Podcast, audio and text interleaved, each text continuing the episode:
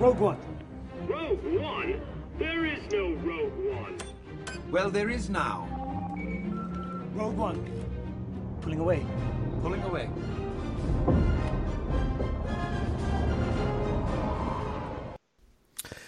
Hello, folks, and welcome to another edition of Rogue One Radio. I am one half of your host team, Steve Long, and with me, as always, is Charlie Kirby. How you doing today? Uh, doing great. How are you? Um, great. I had a good uh, Star Wars week of uh, reading and playing and watching. Uh, well, it's all ramping up right now. It definitely is. We are we are recording on Sunday, December first. We are now 18 days away from the Rise of Skywalker. Um, so yes, we're very excited to be ready for the next edition of the Skywalker saga. Um, so, uh, starting off, uh, why don't we go ahead and go through where people can find us on the social media? Yep, you can uh, follow the show's Twitter at Rogue uh, numeral one radio. Follow Steve at Otter two seven two. You can follow me at Charles PDK. Uh, you can follow the show on Facebook at facebook.com slash rogue numeral one radio. And you can also uh, email us if you have any questions, comments, want to yell at us, feeling real angry. I love to read it. Uh, Rogue One Radio Pod, all spelled out, at gmail.com. Yeah, I also like to hear what other people's opinions are on on the list that we put together. Um, like like last week, I sent out a message on our uh, or did a tweet on our, our on our Twitter of uh, other people and what their top uh, or their favorite EU Legends characters were, and I got a few responses back. So uh, later on in the show, we're going to uh, tell you what next week's um, list will be. So if you want to email us with your uh, what your favorite uh, favorites were of, of what we're going to discuss next week, um, feel free to email us, and we'll um, maybe we'll talk about it on the show. Get get some impressions of uh, everybody else's favorites. Uh, so Charlie, what is new in Star Wars this week? Well, we're getting bombarded with uh, TV clips, uh, retrospectives that's on the series, all sorts, all the stuff you expect leading up to the the weeks right before the big movie comes out. Yeah. But uh, I think we're going to focus on a interview that uh, J.J. Abrams did on Good Morning America They covered some interesting stuff. Uh, first of all, we have a runtime now.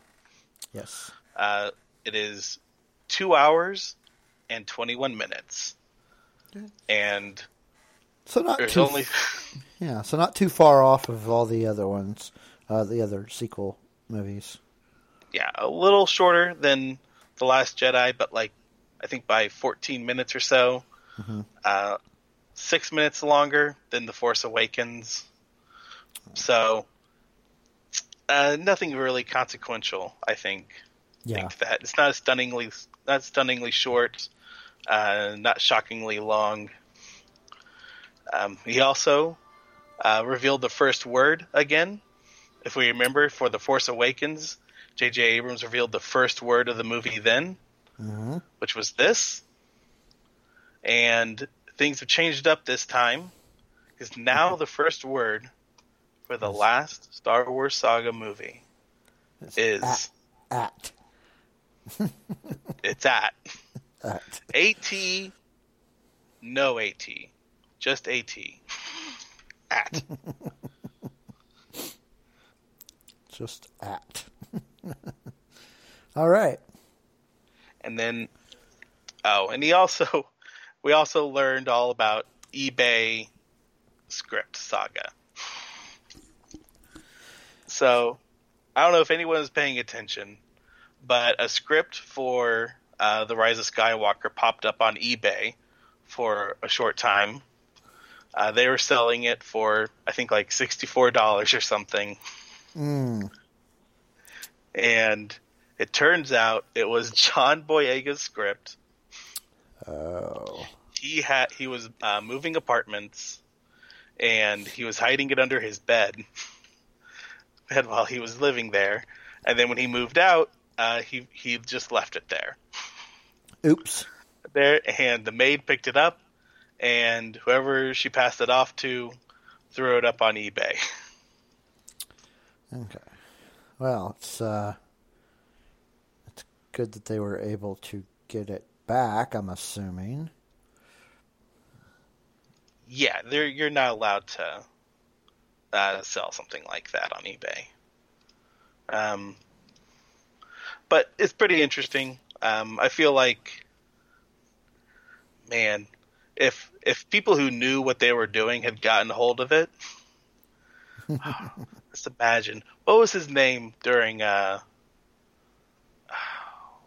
during the prequel era when someone that was claiming to have a bunch of leaks. It's like Shadow. Uh, there was oh yeah. there was a really bad. Imagine if like uh, Mike Zero got a hold of that script. I wonder if he would even if he would even bother revealing the real stuff. Yeah.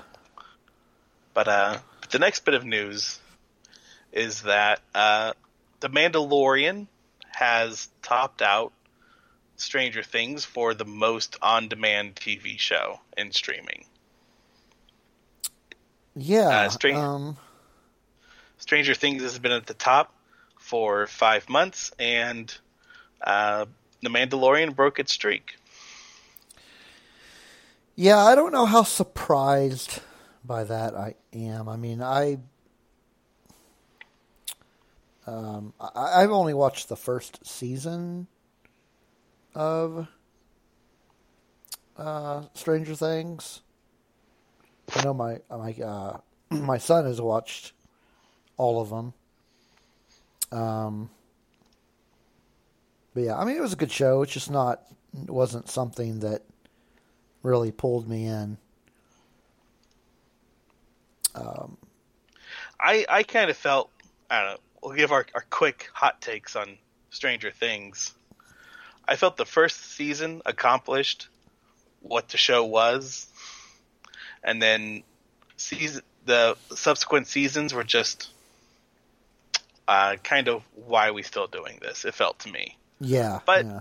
but people love it. Um, it seems to have a similar sort of strong fan base as like when I look at like the Walking Dead fan base, where people just they love it.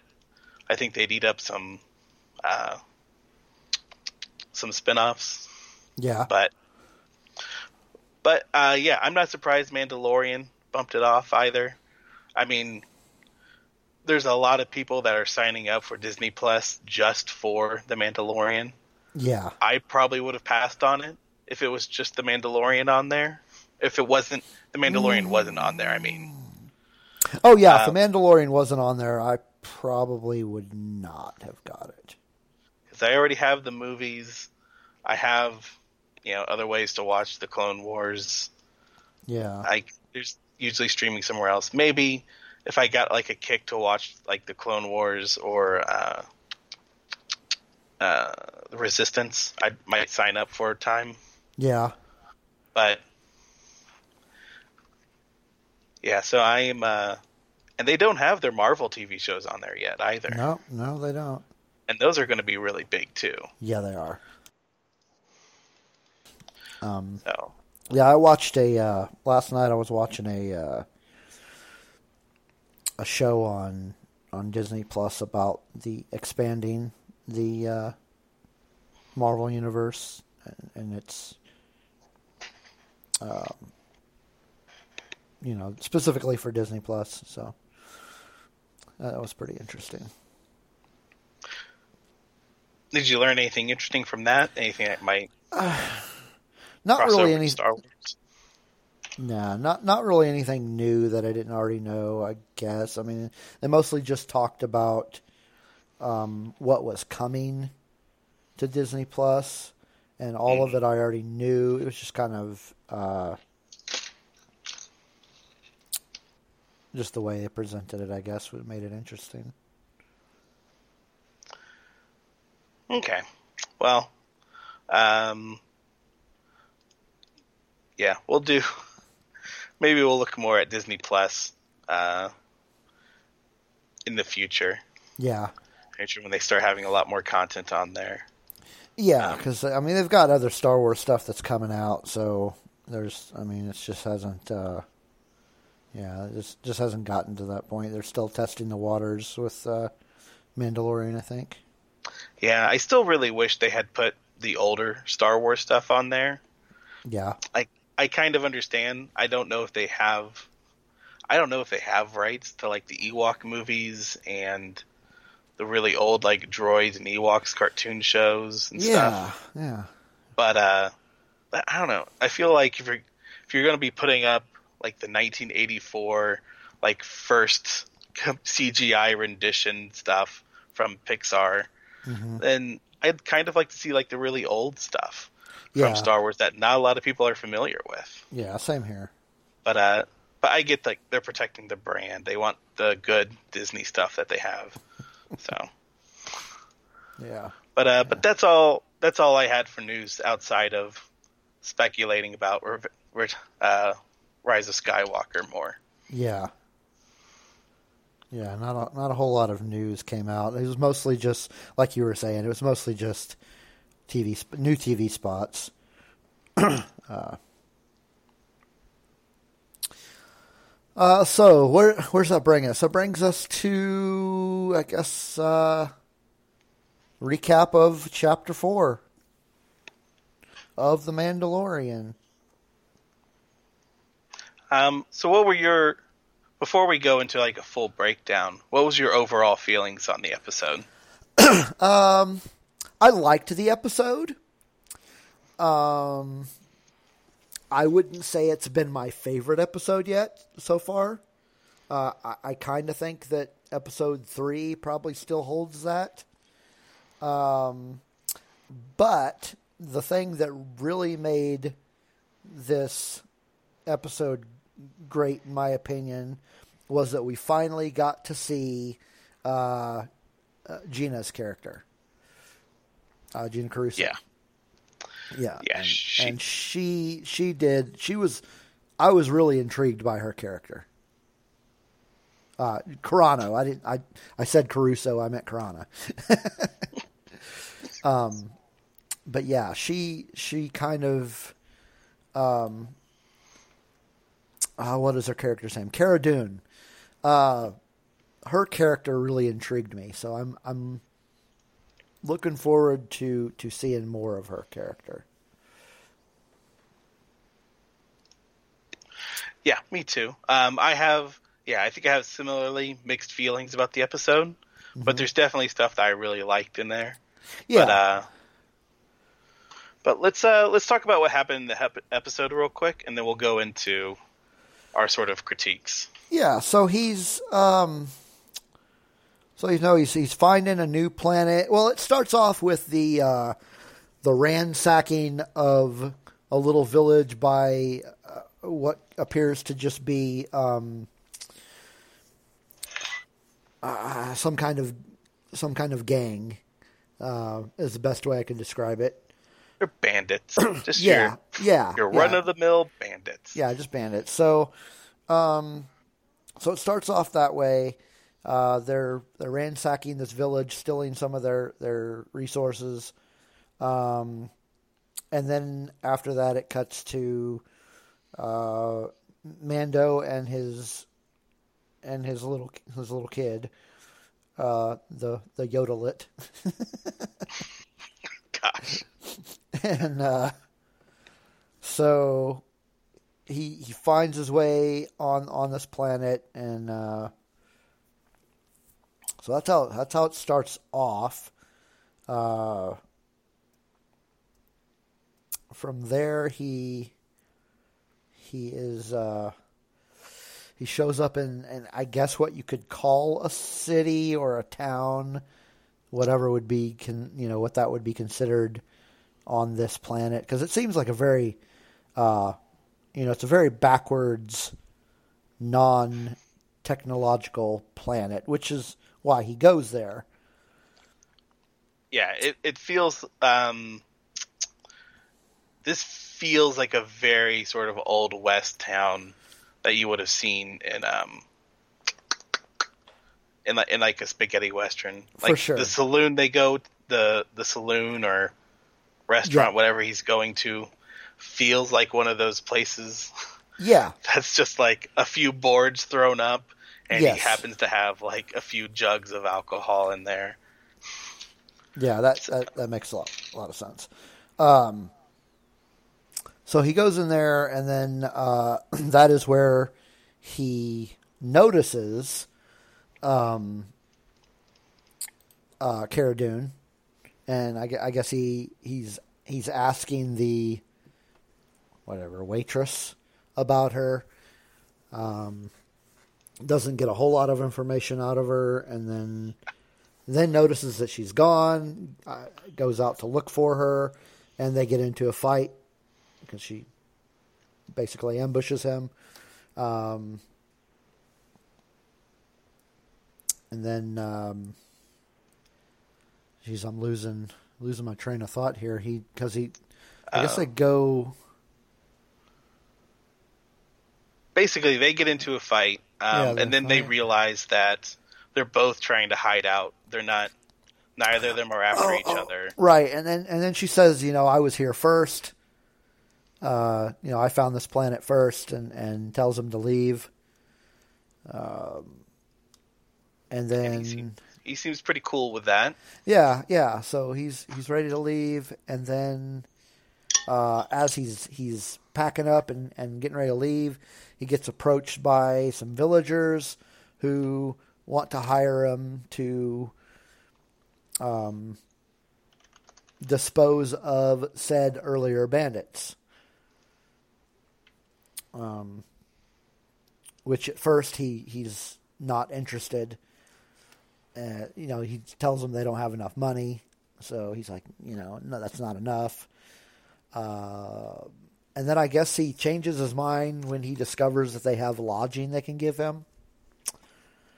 Um, then he goes to seek the help of Cara Dune, gets her, uh, gets her to help help with this, and uh, they get they make they get get to the village, and uh, at that point, yeah they they scout out they go to the village i think they scout out the bandits right right, and that's when they discover that there's there's actually a scout walker there. And and at that point, they're kind of ready to throw in the towel. They're like, "No, we're not. We're not doing this because you didn't tell us they had that, you know, an ATST." Um, but then there's you know there's that uh, there's that speech about uh, you know getting helping helping us fight you know te- teach us to fight. It was a very um, clone wars feeling moment to Um, me yeah. Well i mean this whole this whole episode is um another seven samurai uh, yeah sort of adaptation homage yeah yeah and but yeah this. and so a lot of those similar elements are going to be popping up Right, right. Because this this scene kind of reminded me of the beginning of the, or toward the beginning of the uh, Onderon story arc in uh, in Clone Wars. yeah and i think and there's a there's a more direct seven samurai episode i think in clone wars too. Oh, I'm sure there is. Yeah, it's. but uh, uh I think I know which one you're talking about, but 'cause that's the bounty hunters i think right. Yes, yes. That's yeah. That's a much better, much better comparison. Um, but at that point, so they train the uh, they train the villagers to fight, and and then they they dig this large hole because they're setting a trap for the scout walker. Um, and then they go find the uh, Mando and and uh, and Cara Dune go and find the hideout and blow up some stuff and can you know get get them to chase them. Um, oh, another another thing that happened during all of this is that the the uh, the child kind of uh, becomes almost like a like a friend to the village children. They're, they're, yeah, Baby Yoda gets along with the kids. Uh, they Yeah. like watching out Baby Yoda, Yeah. and our friend uh, the Mandalorian starts to get soft with. uh, let me see if they gave her a name. Oh yeah, uh, Is it I- Omera? yeah, uh, they have her listed as Omera uh, in there, but uh, she is. Ferris, right? yeah. She's Yeah. I mean she's one of the villagers. Yeah, she's the the main. Uh, we learned that she's a widower. Widower. Yeah. She has the daughter that uh, initially is watching the uh, the baby Yoda, and, uh, and they sort of connect. Um, she asks him about him taking off his helmet, and that's when we learn that uh, he hasn't taken his helmet off since he was taken in by the Mandalorians. It seems since yeah. he was issued the helmet, and if he takes it off, he's not allowed to. If Put he it takes it off on. in front of someone, I guess Yeah, he's not allowed to put it back on. Right. Um, which I feel So- like has. No, I'm sure it's not. It's probably nothing. but no, what are you thinking? I just like when when they have relationships. I wonder if it's like they must have like special rules for like marriage and stuff. Yeah. Of like I imagine like weird Amish people with uh Well, maybe maybe they can only have relationships with other Mandalorians, that would make sense. And, like and uh, and so he can you can remove your helmet in front of them. Um, but yeah, so that was uh, that was an interesting little peek into his background. And we and we Um, see during the training that Omera has some sort of um, history with shooting. She Mm-hmm. seems to be the only villager that knows how to handle a gun. Yeah, She is very good with her blaster rifle. Yeah. Uh, so okay, so the the um they they go into the to the camp, the Raiders camp, uh, Bandits camp, and they provoke them into moving. They lead the the Scout Walker to the trap, but it, it kind of stops just short of, of the trap, and then. Uh, you know they have a little bit of a battle with with the bandits, and then finally, uh, Cara Dune's able to to lure the the Scout Walker into the into the little the pit uh, by kind of hiding up against the pit, and um, so it gets into the pit, and then and then Mando blows it up, and that causes the rest of the uh, rest of the bad guys to to run away, and. Uh, and at that point, they, they move on to you know the, the village is, is kind of peaceful now, and he he decides he's going to leave uh, Baby Yoda there with the village because the, the kids seem to like him, and he seems to like the,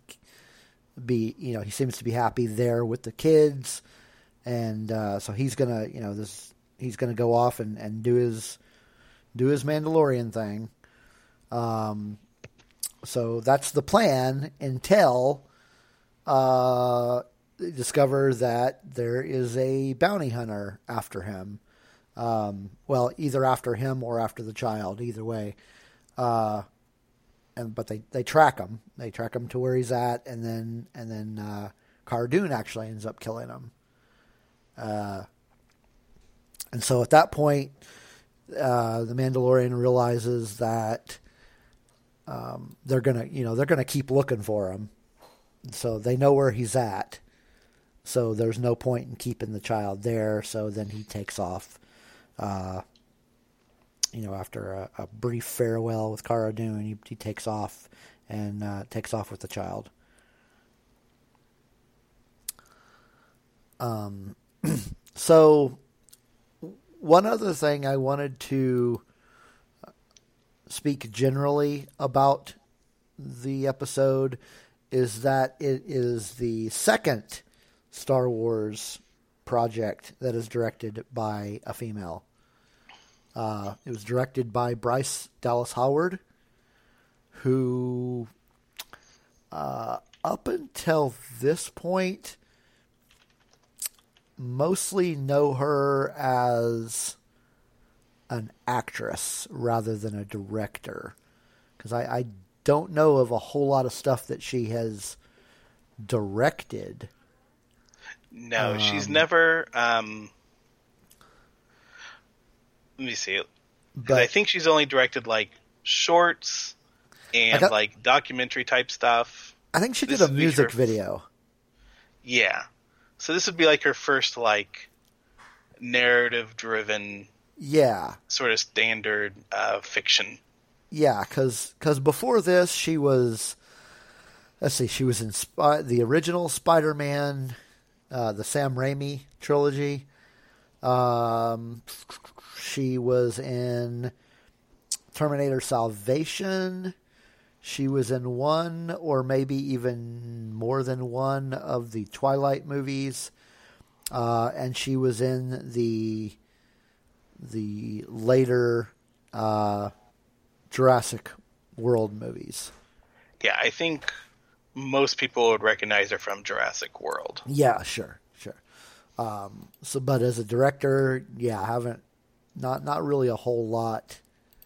That uh, so she's fairly new to this. So it's it's interesting that not only did they uh, choose another female director, which is great, uh, but basically somebody who's fairly new to that type of job.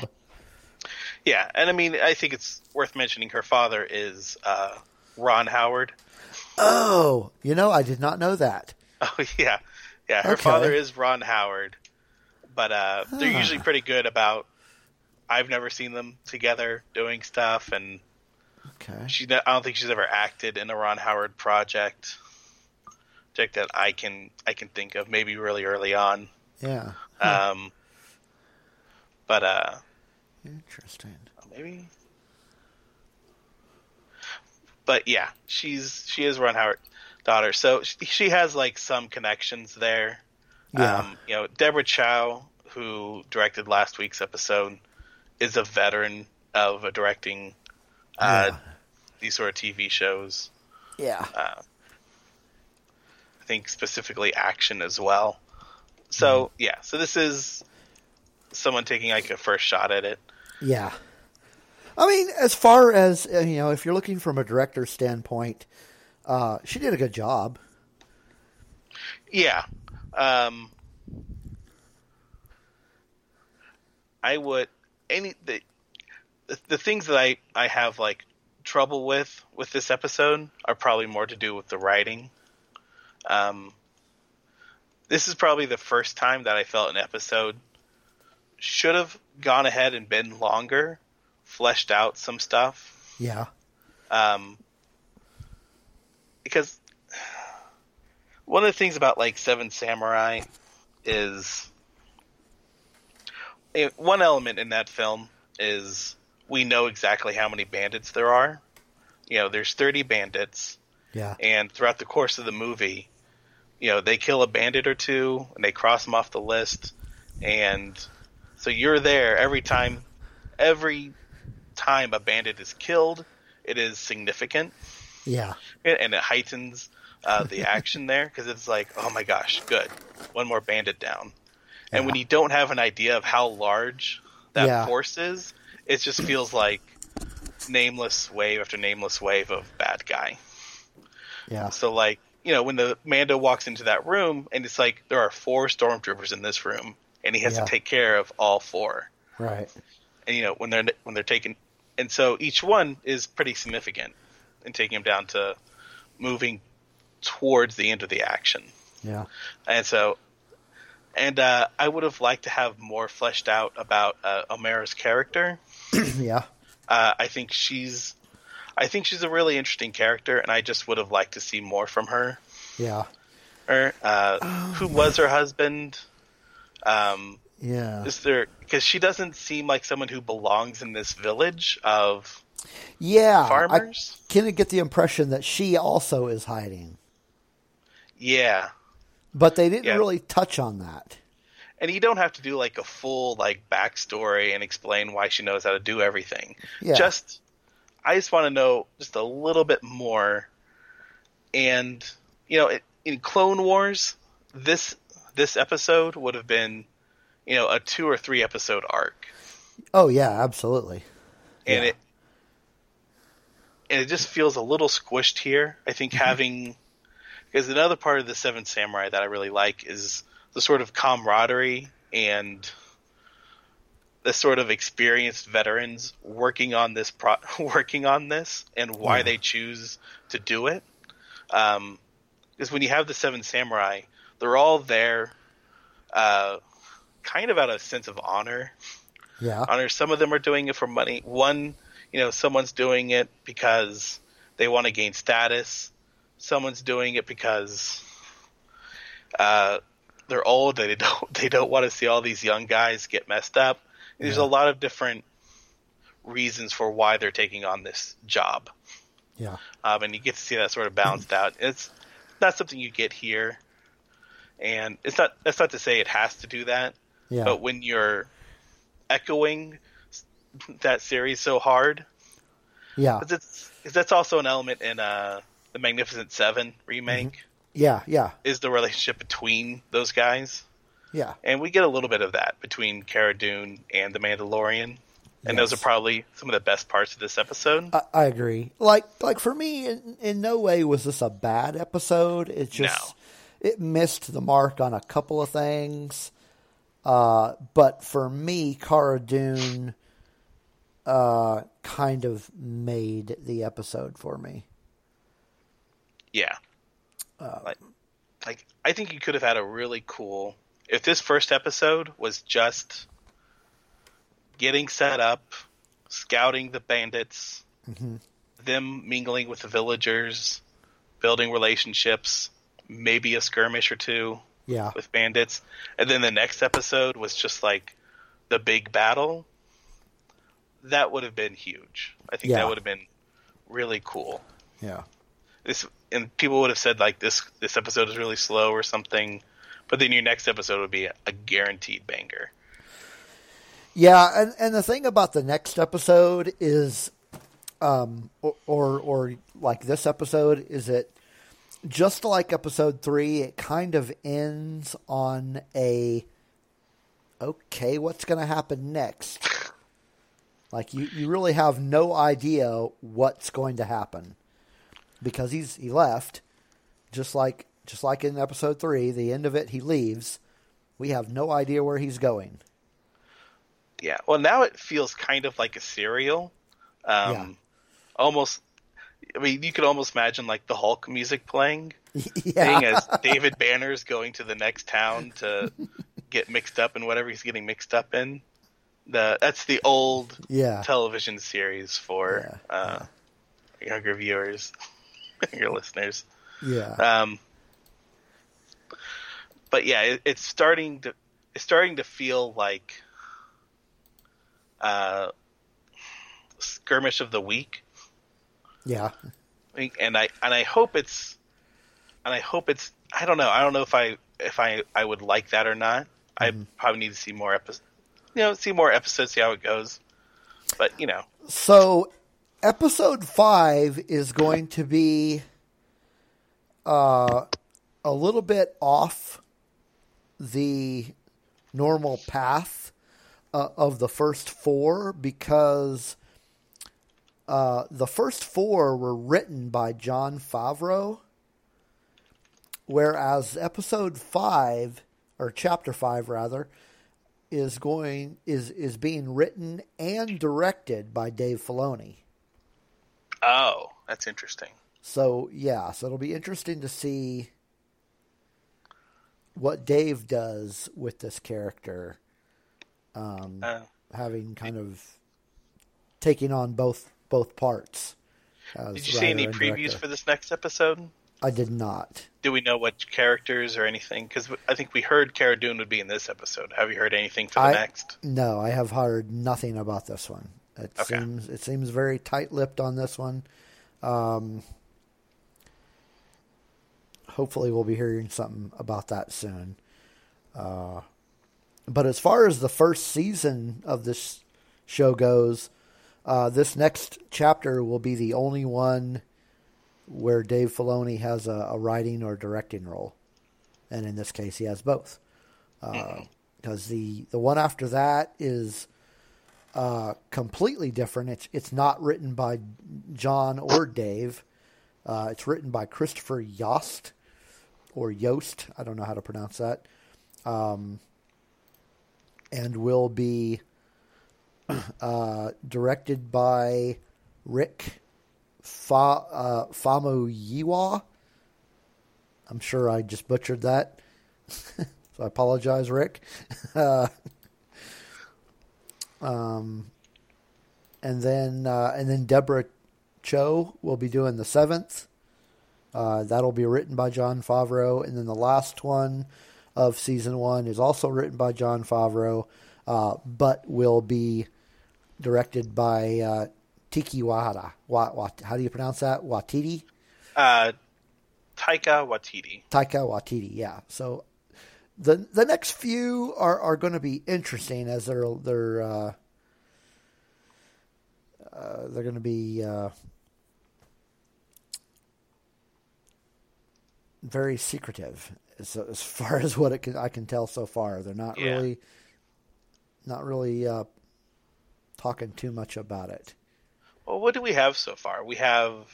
We still need to see. Um, I cannot remember his name. Um, Well, we haven't seen the seen Grand Moff character, uh, Giancarlo Esposito. His That is character, true. Uh, and then we know that uh, Bill Burr and um, yeah, yeah, we haven't seen Bill Burr yet. Um, I think those are the only like known characters I can think of. yeah, Bill Burr and From- and yeah, and the Moff Gideon is the character that Esposito is playing. Yeah, So, um, I, I yeah, I don't, I can't think of any other. Well, uh, Ming Na Wen is supposed to be in it too, at some point in time. right. Yeah, Ming Na Wen is supposed to show up. Yeah, and I think because she's only in. My recollection is that she was only going to be in one episode. uh, I wonder if that's just gonna, she's just gonna be in the last one. Yeah, because Yeah, she's I playing guess- some sort of assassin or something. Yeah, yeah, she plays a yeah, she plays an assassin. Um, I I also read somewhere that uh, Mark Boone Jr. is supposed to show up in this in this show, but I they have not said who he's going to be or what episode. Um, but he's he's been in a lot of stuff. He was as far as TV, he was in Sons of Anarchy, uh, but he's been in a lot of movies, uh, which Yeah. is where I mostly know him from. I think a lot of people might recognize him from uh, Batman Begins. Yeah, He's yeah. one of the dirty cops in that. right. Uh, he has a very distinctive, like, he's a big guy, uh, grayish hair, long curly hair, long gray beard. Uh, Uh, he was also in the movie um, uh, to takes you ways back though is uh, John Carpenter's Vampires. Oh, yeah. Uh, back in the eighties, Uh, late nineties. late nineties. Yeah. Okay. but yeah, so there's there's still some characters that we have not seen. Uh, but but again, we still have we still have four episodes left to go. So there's plenty. I mean, really, there's plenty of time. Yeah, and I I think like the only thing is I would still like for him to be picking up building a crew. I mean, I would have liked to see Cara Dune get on that ship along with I Have Spoken. Yeah, And I think that would have been what Yeah. a great and then like little uh, Baby Yoda on there. yes, I mean, I don't know. That's what I want to see, but you know, I get it. yeah, yeah, Oh, something else about this episode is I think it really I really expected a villager to die in this episode. yeah. Uh, someone significant and I think the fact that no one did die and there was like no losses or anything like that I think we're going to see See, that this show is going to be a kind of clean.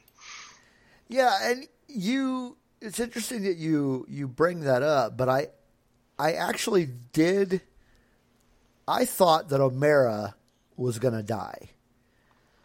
I think And and the and the scene where I thought it would happen, I thought it was going to be the scene where she's trying to take off his helmet. oh with the the sniper Yeah. Yeah, Yeah, I it really bounced off his helmet and Yeah, yeah, and and kills her, but no, that did not happen. So Um, yeah, because I was thinking uh, the two farmers that at first approach him, and uh, we see them in the battle trying to figure out how to use their sticks. yeah. Uh, I thought they were prime to die during that battle. Um, Yeah. but again, that stuff doesn't also doesn't work as well when you don't know the characters as well. Yeah. So, because one of those guys is also that's another uh, appearance of a comedic actor, uh, Eugene Cordero. Oh right. Uh, people might, I know, I recognize him from. Uh, he's recently was in The Good Place. Um, Um okay, so there's Crazy Ex Girlfriend. He's on. Um, he's been on Brooklyn Nine Nine. A lot of comedy shows. He makes appearances. Um, I think he was uh, UBC or UCB, the uh, the improv, the improv school in Chicago. I think he's from there. But uh, but yeah, just just another occurrence of a comedy actor in the Man- the Mandalorian. yeah. But uh, but yeah, I think I am I'm a little disappointed that they didn't take that next step and just sort of just take make you like a character and kill them off. Exactly. Exactly. I mean, I mean this is this is a big battle. Like there's go- I I have a hard time believing that it's like no no casualties. yeah, they. Uh, uh, yeah, another another area where they kind of missed the mark on this one, and like you said, that had more to do with the writing than the directing. Uh, but uh, so I mean that's that's really it as far as as chapter four goes. Of course, we'll do our chapter five next week. Um, so that will bring us to our list for this week, which is um, top five original trilogy moments. Um, so, so maybe you want to explain uh, what we mean by moments. Well, I think what we mean by moments is whatever we feel like putting on our list about the original trilogy. Okay. Um, I I sort of did some of them. You might count as moments.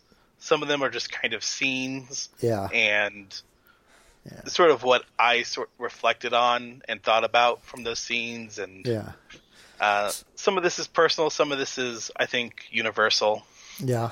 So I think So, we'll mean, just yeah, a lot of this is like what, like moments in the films of the original trilogy that kind of had uh, some sort of impact on you. If that's the that's the best way I can think of to describe it. Yeah, and I, I think I just sort of went off when I think about the original trilogy. What are the moments and scenes that pop to the front of my head, Yeah, yeah, and and that I can talk about? and so yeah, so these will be these will be interesting. You want to go ahead and start off, or do you want me to start off? Uh, yeah, I'll go ahead and start. Um, okay, so start we'll with start my with number your, five. Your number five, okay. uh, from Return of the Jedi, uh, Yub Nub, or uh, the ending clapping scene, scene from Return of the Jedi. Okay, Um, I think all three movies, I think, do something uh, really nice in the way that they do end with all the characters together. Uh, it's a little bit more morose in Empire Strikes Back, but Return of the Jedi, it's you can call it cheesy, and I think that's probably fair and yeah, correct. I could see that. but it's also uh, I think wholesome and just sort of feel good. Um, you have all the characters there, just finally celebrating. You have the Force Ghost there, so even the characters who died are right there. I mean, except for uh, Hobby, but you know. Yeah, Uh, but uh, but yeah, that's just just a nice scene that I always enjoy seeing. yeah, it's good. A period of celebration, which, um, as we learn further in the series, that wasn't really the the final celebration. You know, that was that was okay. We destroyed the Death Star. Great. That like the movie gave you a sense of finality that wasn't really there. Yeah, yeah, and I and I would say like I think you look at almost all sort of future franchises, Yeah. and they kind of borrow this this kind of like yearbook ending. Yeah, sure, sure. I think um, at the you know at the end of Harry Potter series, there's um, the three characters together as parents with their kids, kids, and it closes on that. Um, you know the X Men. Never mind. Let's just move on. Yeah, no, I get I get what you're saying. Uh, my number five is from Empire Strikes Back and kind of hints at my own little soft spot towards the scum and villainy. Um, and it it really was just a moment, and it's the moment when the camera scans over the line of bounty hunters that are on Vader's ship. You get to see all of these bounty hunters that he's sending out to find the Falcon. Uh, you know, and he does the, uh, and it's one of the few times that uh, Boba Fett actually speaks. so, um, so that was that was my number five. It was just uh, I just like that I got to see all those bounty hunters in one row. Yeah, I think that's uh, yeah, because that's the famous uh, "no disintegrations" line. It is, yes. And I was reading um, last night. I was reading the book or bits and pieces of the book um, from a certain point of view, and there is a uh, which is a collection of short stories that are uh, written by various authors and talk about, as far as I can tell, they talk about things from uh, all of the trilogies uh, from other characters' points of view. Um, so one of them was was a a short story about Boba Fett that takes place during the Jabba the Hutt solo meeting. And the reason I bring it up is is that he talks about why Darth Vader specifically said to him, "No disintegrations," and it's because he more or less, you know, not didn't really botch a job, but he killed somebody, disintegrated him, and Vader doesn't like he has nothing to produce to prove that the the asset was terminated. So it's like I'm not going to pay you because you don't have yeah you don't have any way of proving to me that you've done the job. So, but yeah, so that was the the no disintegrations uh, moment. Uh, so your number four. My number four is uh, from A New Hope, Okay. the binary sunset. Um, Luke uh, going out on his farm up to the hill and looking at the binary sunset when the Force theme plays over it, yeah. right? and uh, just establishing that sense of longing of somewhere bigger and more exciting than where you are right now. Yeah. Um, I think a lot of a lot of Star Wars, especially the original trilogy, is uh, a sort of coming is a coming of age story, right? That I think can apply to a lot of us. Yeah. It's like as as cool as you may think Han Solo is, is we're all really you know Luke Skywalker when we see those movies. We're little whiny kids yeah. it's who uh, want to be involved in the bigger, larger world. yeah. And you know, in the course of those movies, is him discovering that it's a lot more complicated than he thought it might be. Yeah. But uh, but that's kind of where, but Binary Sunset is where that feeling 1st starts, and you first get those tinges tinges of uh, the destiny and force Yeah. playing through Luke's story. Yeah, sure. That's that's a good one. Uh, my number four is also from A New Hope, and it's a little bit more um, broad, and and it, it is the entire cantina scene. Okay. Everything, everything about the cantina scene is just great. You've got the, the, the, the patrons that, that it scans across, showing all the different species. You've got the iconic music of the of the uh, the cantina band. Um, you've got the meeting with Han Solo. You've got the the standoff between Greedo and Han Solo. Just everything that took place in the cantina was my number four moment. Oh man. Okay. I am. I'm gonna have more to say about this stuff, but let's Okay. go on to uh, to number three. Uh, my number three is from Empire Strikes Back, and that is uh, the scene with Yoda describing the Force. Um,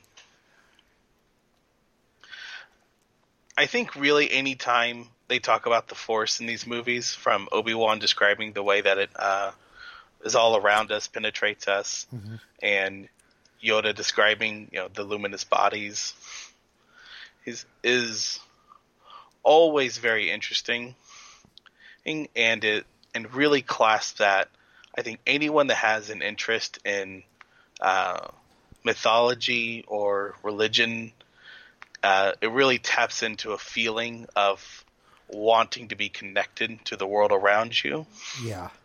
you know, and and those and those ideas, those ways of describing the force, always seem to tap into that when they're when they're doing Yeah. when they work, they tap into that.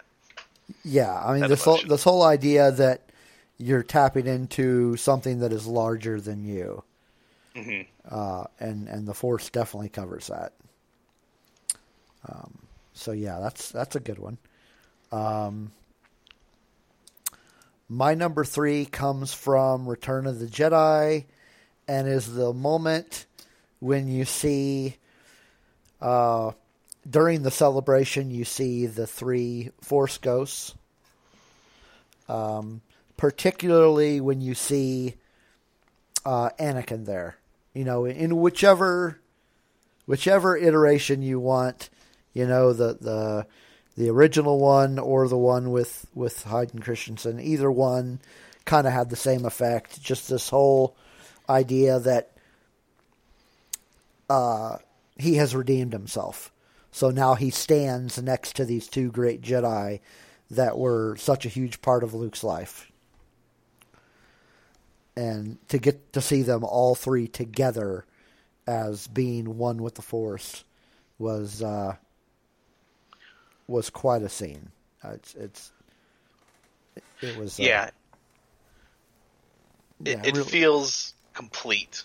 yeah yeah it really had an it really had an impact on me to see them all three together.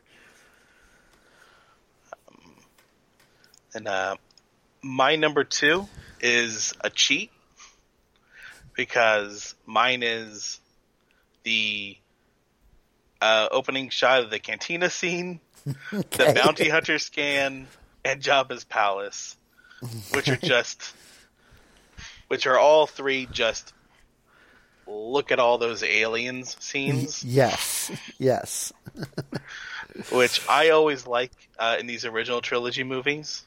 Um, just because there's still uh, there's that element of sort of like janky makeup work yeah, you can see in the first one, especially that first cantina scene where there's you know you have just the devil, uh, a werewolf, a uh, a gray alien, yeah, but uh, but it's always really fun and interesting. I think seeing those designs just sort of put on display. Um, you just don't get that a lot in like a lot of movies. Um, you may you maybe get like one interesting alien, alien, but this is I don't know, you just get to see. They just got to go like buck wild. Well, you know that brings up an interesting point is that in the original trilogy and in the prequel trilogy, you get to see a lot of different types of aliens, like a lot of you know they introduce new species. Mm-hmm. Uh, you don't see that so much in the sequel trilogy. They have. Um, I Um, mean, there's oth- Maz's bar in the Force Right. Awakens, Other than- which is supposed oth- to be a cantina.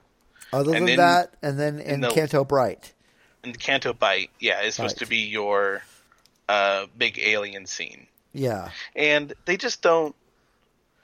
They just don't feel the same as the original trilogy. Um, I I don't know why that is. yeah. Might be just be like time or method. I don't know. Maybe, maybe uh, they f- maybe they feel like you know uh, you know they've already introduced so many different you know how many can there really be Yeah, but that 'Cause, that like- yeah those scenes always seem to imply just a larger universe. That for Mm-hmm. every one alien you see, there's a whole species somewhere else. yeah. And uh, especially with like uh, Jabba's palace, yeah palace implies like not just a bunch of aliens, but a bunch of different types of criminals. Yeah. And why are they just hanging out at his palace? Uh, you know, the bounty hunters. There's just implies, you know, there's this whole system of catching criminals. I mean, how much of the Star Wars lore is created just based on that one scene? yeah. Well, because even the Mandalorian introduces a few uh, new species. Uh, I mean, Yeah. actually, only one of them comes to mind right now, but The Horatio Sanz Yeah. species. But then, I mean, we have seen an Ugnaught before, but we've never heard them like talk. Yeah. talk or or have a developed character. Yeah. Um. But yeah, the, the alien species are definitely a big part of of Star Wars. Yeah, and I'm and I'm always disappointed when a new property comes out and we're just it's just more humans in the primary roles. Yeah. But uh anyway, yeah, I like aliens, I like bounty hunters, I like criminals, I like weirdos. And so sure. all those scenes are they're basically all the same scene. of Yeah. just look at all these weirdos. So I Yeah. kind of grouped them together. yeah, that's that's but uh so that was your number two. two. Yep. Okay, okay. So my number two is from Empire Strikes Back, and is Luke's first meeting with Yoda. Uh, you know, the first time we get to see Yoda, uh, we don't know who he is. He just, you know, Yoda or Luke is told to go to Dagobah to beat this uh, Yoda, this Jedi Master, and first uh, person character that he meets is like this, basically this little gremlin who's uh, kind of, uh, you know, he's kind of a kind of a little imp. Um, and then you know, turns out that's Yoda. So that was uh, I, I really liked that scene with with Yoda and the uh, the banging on R two D two to get his toy back and Yeah, yeah. I, I know. Like as a kid, that was probably one of my favorite scenes. yeah yeah it's just this whole you know disguising who he is thing because he's not quite. I you know I always wondered is was he doing that because he wasn't quite sure who Luke was because it seems to me as strong as he is in the Force he should have known who he was. So always wondered why why did he act that way when they first met? Was it more of a, a test on Luke? Oh Possibly? yeah, because I always figured it was it was a test of his patience. Yeah. Because he does, I think that is what he immediately says to Obi Wan. Obi Wan once, uh, once he starts talking, I think he starts talking to Obi Wan afterwards, and he's Yeah. he's like, uh, he's impatient, uh, he's too old, Yeah. Yeah. old, and I always, yeah, I always took like his messing around with Luke as a test of his patience, because Luke, Luke does Luke lose his cool in Yeah. dealing with him. Yeah, he de- he definitely does. So, so yeah, that one that's my number two moment of the original trilogy. Okay, and then Takes us to number one. my number one is from A New Hope, and it is uh, Obi Wan uh, telling Luke the story of his father and reflecting on the old Republic and the Jedi Knights. Oh man, that should have been on my list. I think it is one of the best acted scenes in the entire uh, saga. wow. um, the way that Obi Wan, uh, the way that Alec Guinness portrays that scene, you can take away so many me- meanings from it, and they're all correct. Like the only reason the twist of uh, Luke of uh, Darth Vader being Luke's father works is because of the way he did that scene yeah. because they Yeah. didn't know at that point. That wasn't that wasn't decided at that point. It was Darth Vader killed his father. Yeah. That Yeah. is literally what happened as far as they knew in that scene. yeah. But Alec Guinness put so much weight and gravity on it. Uh, it's just uh, it's just well portrayed, and it gives it a lot of uh, a lot of deeper emotions than that script called for.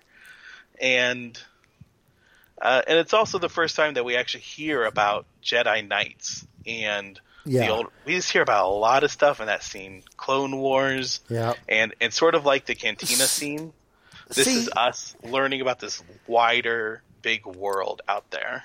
Yeah, and like like we were talking about, uh, I think it may have been last week or no, it was in our first episode when we were going over our ranking for the movies. Mm-hmm. There was a, a comment that I'd made about Attack of the Clones and how the Clone Wars wasn't what I originally thought it was, Yeah, and that came from this scene when he talked about this, you know, oh, primarily came from this this scene in New Hope. Is he, he was talking about the Clone Wars, and it was like this sounds like you know a way bigger deal than than it turned out to be.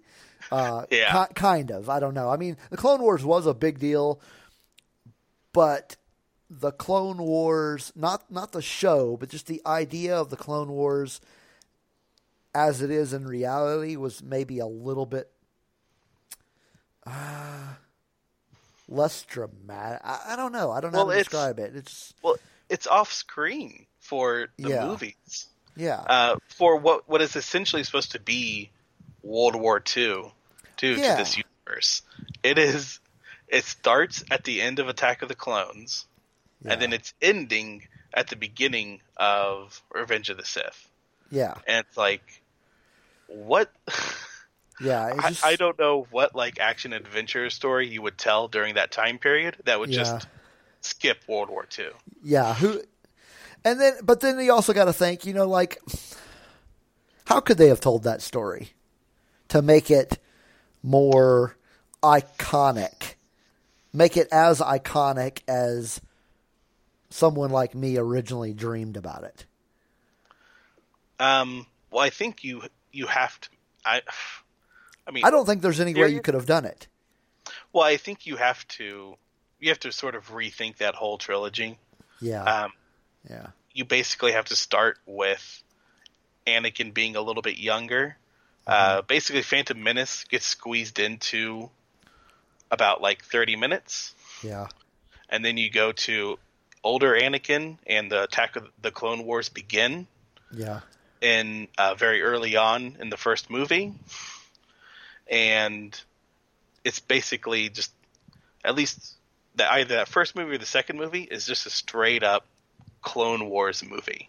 It is a Yeah. movie about uh, this this war and how it brought Obi Wan and Anakin together, how it ended up sowing the seeds of why they had to split. Yeah. But anyway, that's a whole. well, We'll do a whole thing someday, I think, about. Yeah, I mean, another thing that's interesting about this scene um, is th- this idea that he, he basically lied to Luke, and and they actually explore that a little bit more uh, in that book that I was I was just mentioning. From a certain point of view, there's a uh, one of the stories in it is called Master and Apprentice.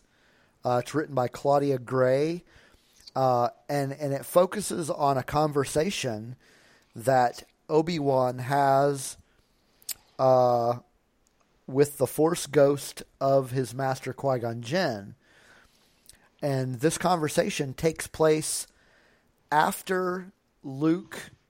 Uh, you know, when they discover the Sandcrawler, the Jawas that got killed, and then Luke takes off towards his home because he's he's afraid that his his aunt and uncle have been killed, which I have.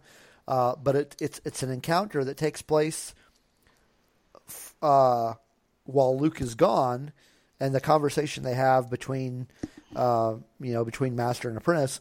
And he talks about how he, he lied or didn't tell the complete truth about Anakin, and Qui Gon basically tells him, "You had to do that because to have told him the whole truth would have led him right down Anakin's path. Would have confused him. Uh, would have gave him the sense of self doubt. Uh, Would have would have angered him, and and essentially he would have went down the same path that uh, Anakin did. So basically, it was Qui Gon Jinn saying, "You did what you had to do, and you did the right thing." Yeah, and I think like, and you could argue that, but that's definitely something that Qui Gon Jinn would do and agree with. Yeah, yeah, yeah. Um, so my my number one is another one of those really long moments. um, and it's from Return of the Jedi. And it is the complete uh I guess you want to call it confrontation between Luke and Vader and the Emperor. Uh, specifically, the lightsaber duel uh, between Vader and and Son, um, and the interactions between those two and the Emperor, uh, culminating in Vader seeing his son in agony, and something in him just snaps. You know, he's been he's been evil all this time, and then something in him snaps, and he's like, "Okay, this can't happen. I got to kill this old man."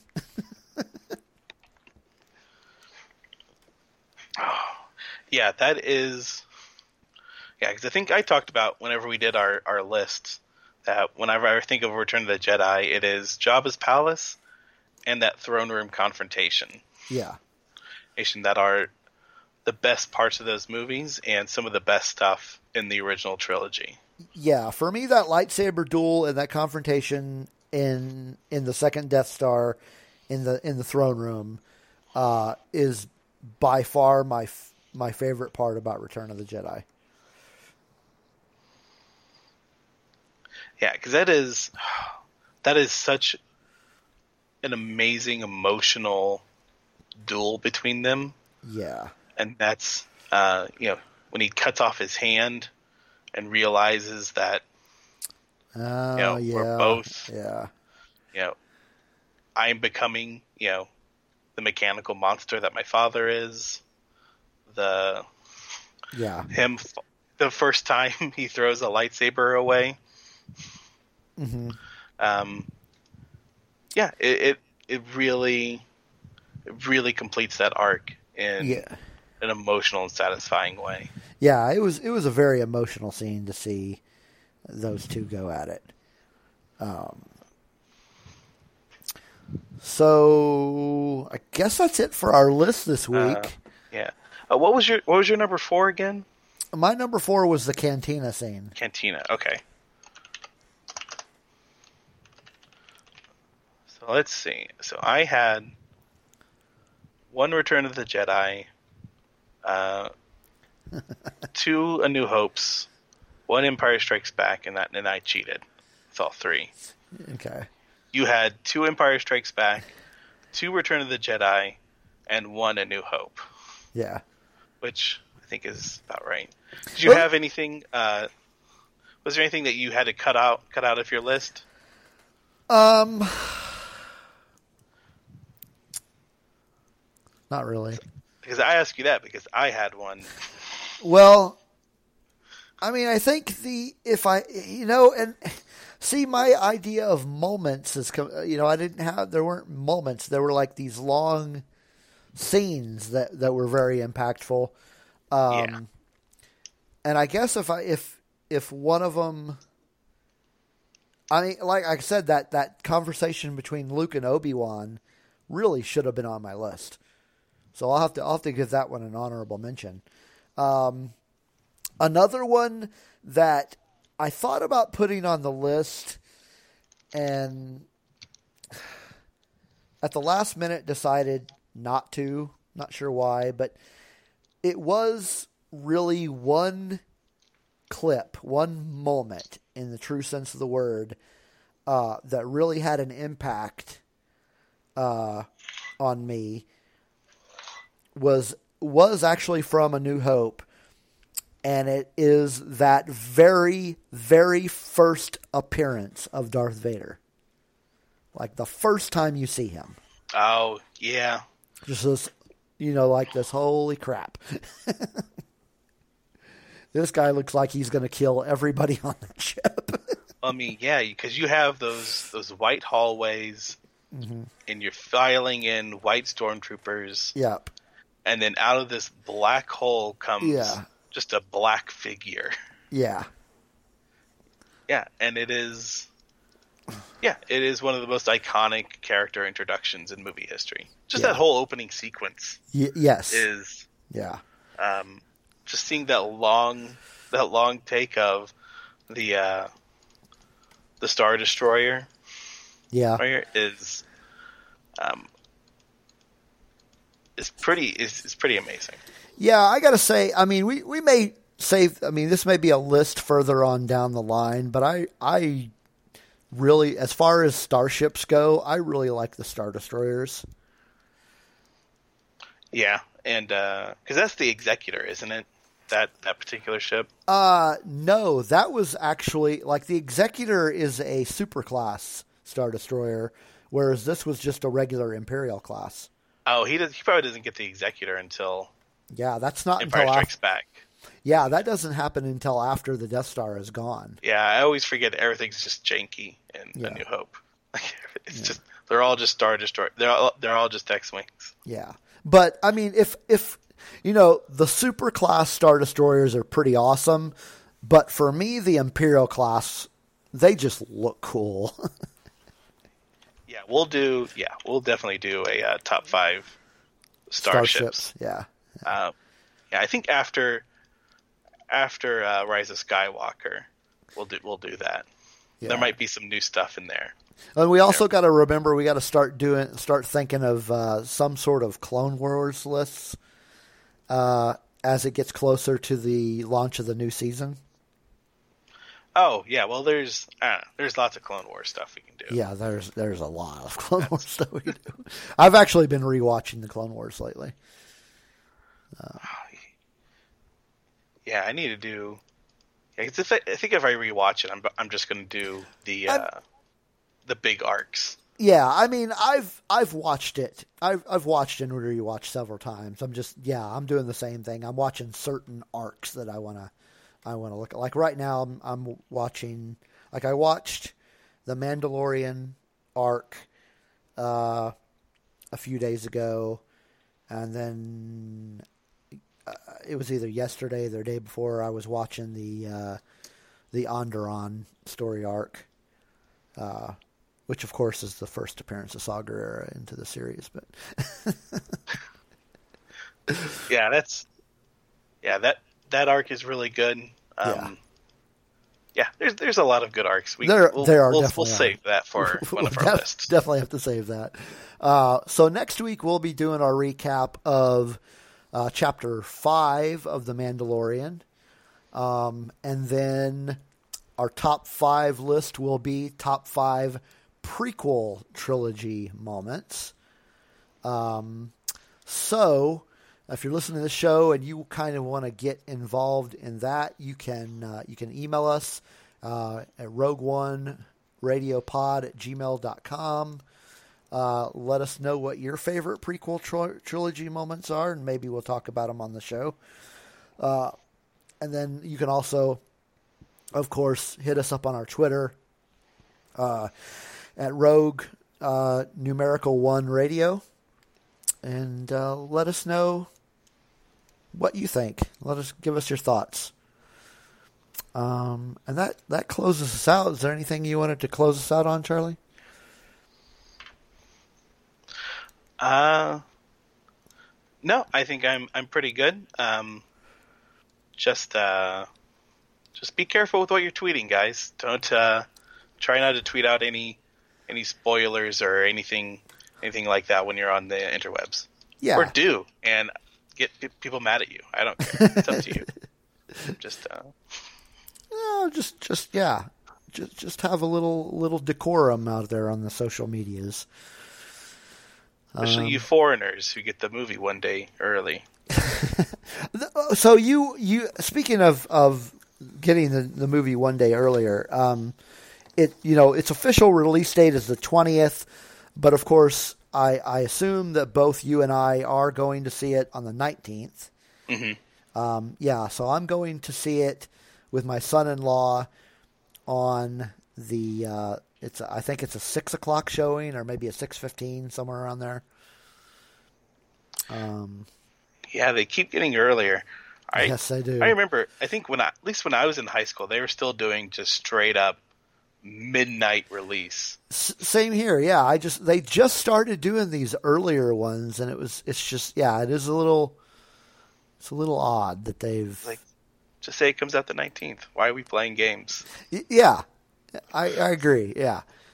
Um. So yeah, I'm mine. I'm going to be going to uh, Tinseltown. Uh, it's at six fifteen. I just I just looked at my ticket. Uh, so yeah, I'm going to the uh, digital cinema at Tinseltown. I'm not even really sure what that means, but uh, oh, it's not like the like the DX thing, is it? it might be. Ooh, because yeah, 'cause they they got the DX four D things yeah, things at the at the Warren now with the shaking seats and they shoot smells at your face. yeah. Uh, I haven't done that yet.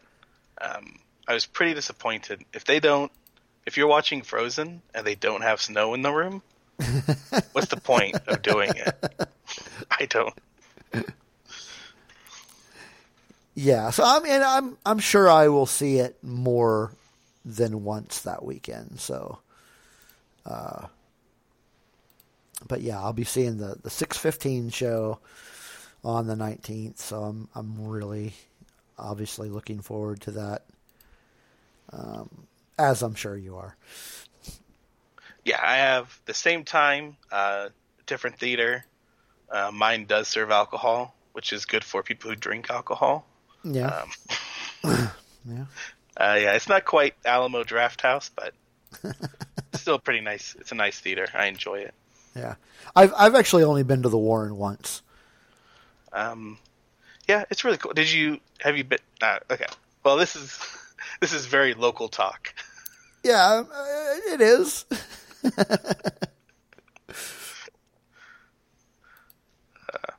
but uh, but yeah, it's it's a little different since uh, Regal took over. However, as it was independently owned by the Warren family for a long, long time, and Regal has uh, made some changes. Changes that some are good, some are uh, whatever. Yeah. I don't know. It's it's what you would expect whenever a big franchise takes over. Yeah. All right. Well, uh, I guess that is uh, that is it for our show today. Uh, we'll be back again next week. Uh, again, talking uh, chapter five and uh, talking of our top five prequel moments. Um, so everybody have a good week and just anticipate anticipate the uh, next 18 days before we get to see the final chapter of the Skywalker saga. And that's it for us.